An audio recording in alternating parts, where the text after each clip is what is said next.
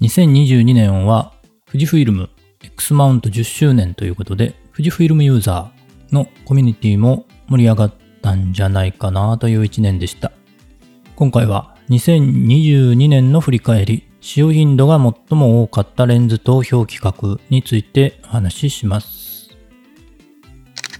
富士フイルムね、今年、X マウント10周年でした。カメラボディがね3機種も出まして、レンズもねいくつか出てます。かなり元気だった1年だなぁと感じています。2018年から続く Facebook グループ富士フイルム X ギャラリー、こちらも運営してるんですが、もうすぐね5年になります。2018年からもう5年なんですね。2020年あたりで、メンバー1000人を超えたんじゃないかなと思うんですが、それでね、リアルの、ね、何か企画もできたらいいのかなと思ってたところで、新型コロナ関連のね、いろんなものが起こってね、なかなか、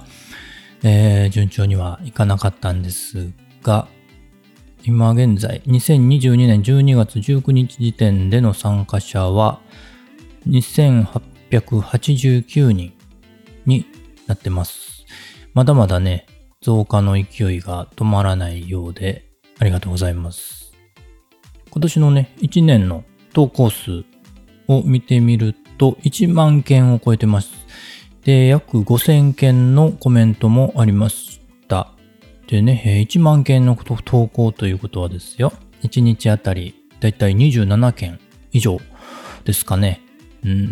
すごいですね。皆さん、投稿欲が、社欲がまだまだ、盛り上がってます。で、いいねを含めたリアクション数、これがね、32万件を超えてます。皆様、本当にありがとうございます。もう一つのコミュニティね、今年2022年は新たに Twitter コミュニティの機能を使って、富士フイルム X フィルムシミュレーションフォトも始めました。こちらはね、2022年12月19日時点での参加者が435人ということになってます。こちらもね、じわじわと少しずつですが増えてきている感じです。フィルムシミュレーションというね、ちょっとニッチな世界にくくっているので、1000人まではいかないんじゃないかなとは思うんですけれども、思ってた予想よりはかなり増えてきているなという感じです。そしてもう一つね、あんまりこちらは公にはしてないんですが、今聞いてくださっているポッドキャスト富士フイルム X キャストも始めたのが今年、今年って言っても第1個2個はほぼ今年始めたと言ってもいいんじゃないかなと思います。これはね、Apple Podcast の方では、ビジュアルアートカテゴリーランキングの方ではね、10位付近を上がったり下がったりという感じで、ニッチな内容にしては聞いていただけてるのかなとは思います。総合ランキングでは最高8位まで上がりました。来年こそはね、ゲスト会の配信もできたらいいなとは思ってるんですが、ちょっとこれはまだわかりません。ということで、2022年の最後のね、投票企画も今やってます。Twitter コミュニティがね、2月からスタートして、これまで、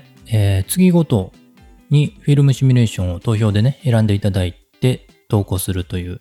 のをやってたんですが、先日からお伝えしているように、来年2023年からは全てのフィルムシミュレーションの写真を投稿できるようになります。これまでね、最新フィルムシミュレーションの搭載機を持ってなかったために、なかなかね、参加しにくいという方も多かったみたいです。ちょっとね、ちらほらそういう声もありました。ので今後ね、2023年からどのフィルムシミュレーションでも投稿できるということで、投稿しやすくなるんじゃないかなと思います。またね、あと最新のフィルムシミュレーション、ノスタルジックネガね、これはまたね、投稿できない状態、したらいけないことはなかったんですけれども、今のところね、そんな感じだったのですが、これからね、投稿していっていただけるんじゃないかなと。かなりね、いいフィルムシミュレーションじゃないかなと思ってます。楽しみにしてます。そんな感じでね、いろんなフィルムシミュレーションが並ぶことで、またね、新たな発見もあるんじゃないかなと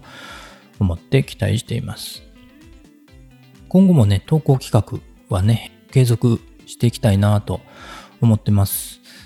のでいろいろね募集もねしてまして、アンケート企画ね、いくつかね、もうすでにアイデアいただいてますので、順次にそれを開催していけたらなとは思ってるんですが、今回は最も多く使ったレンズ2022年ということで、今投票実施中です。投票ね、まだという方はですね、概要欄にリンク貼っておきますので、そちらから投票していただけるといいかなと思います。2022年に富士フイルムのカメラで使用頻度が最も多かったと思われるレンズを教えてくださいという企画です。レンズね、富士フイルム純正レンズはもちろんなんですけれども、今年はね、サードパーティーの X マウントレンズもかなり増えました。そちらでも OK ですし、マウントアダプターですね。これを介したレンズでも OK なので、どんなレンズでも大体のレンズが使えるんじゃないかなと思います。どのレンズが一番多かったのか、これをね、ちょっと結果楽しみにしてます。投票開始がですね、12月16日からだったんですが、締め切りはね、ちょっと今回年末年始ということでバタバタしそうでね、投票とかもなかなかできないですし、作業もね、ちょっと難しいかなと思いますので、投票期間ちょっと長めに設けまして、締め切りを1月6日にしています。結果発表の方はその後、どうですかね、10日ぐらいにできたらいいなと思っています。今回はね、富士フイルム X ギャラリーのサブグループ X ユーザーズカフェでもアンケートを実施していますので、そちらの方もね、合算して集計しようかなという感じで、今現在ね、もうすでに